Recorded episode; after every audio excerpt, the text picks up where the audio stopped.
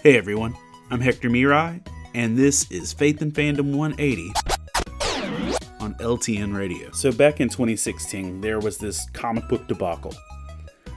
In Batman Rebirth, there was this long awaited wedding between Batman and Catwoman.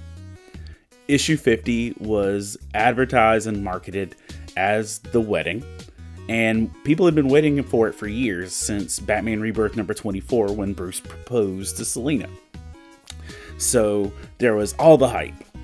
Posters, cards, wedding announcements were sent out, hundreds of different variant covers. I mean, there was a lot of hype put around this thing. And people were pretty excited. And then issue 50 came along, and there was no wedding.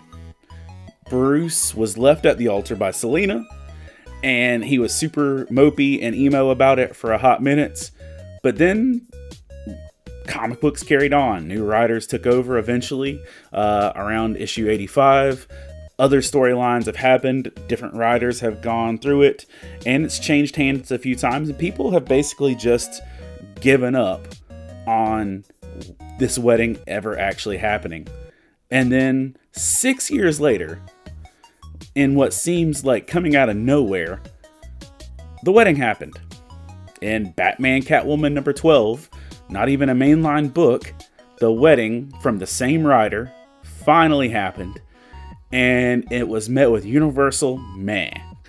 Like, I bought it, but I haven't heard a single person talk about it that was excited about it or even really satisfied with it. And they basically stopped hoping and they were surprised but also lost their hope in what they were waiting for.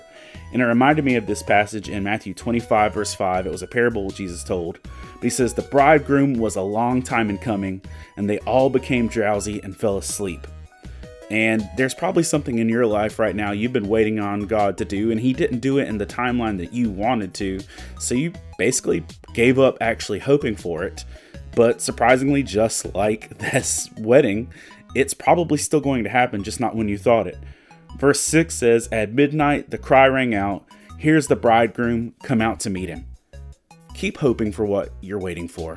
God's not done. Remember to catch Faith and Fandom 180 every Wednesday morning on the Back Row Morning Show only on LTN Radio. And if you'd like to learn more about Faith and Fandom, head over to faithandfandom.org where you can learn about our Comic Con ministry, podcasts, memes, apparel, and book series. You can even read new chapters before they make it to the next book.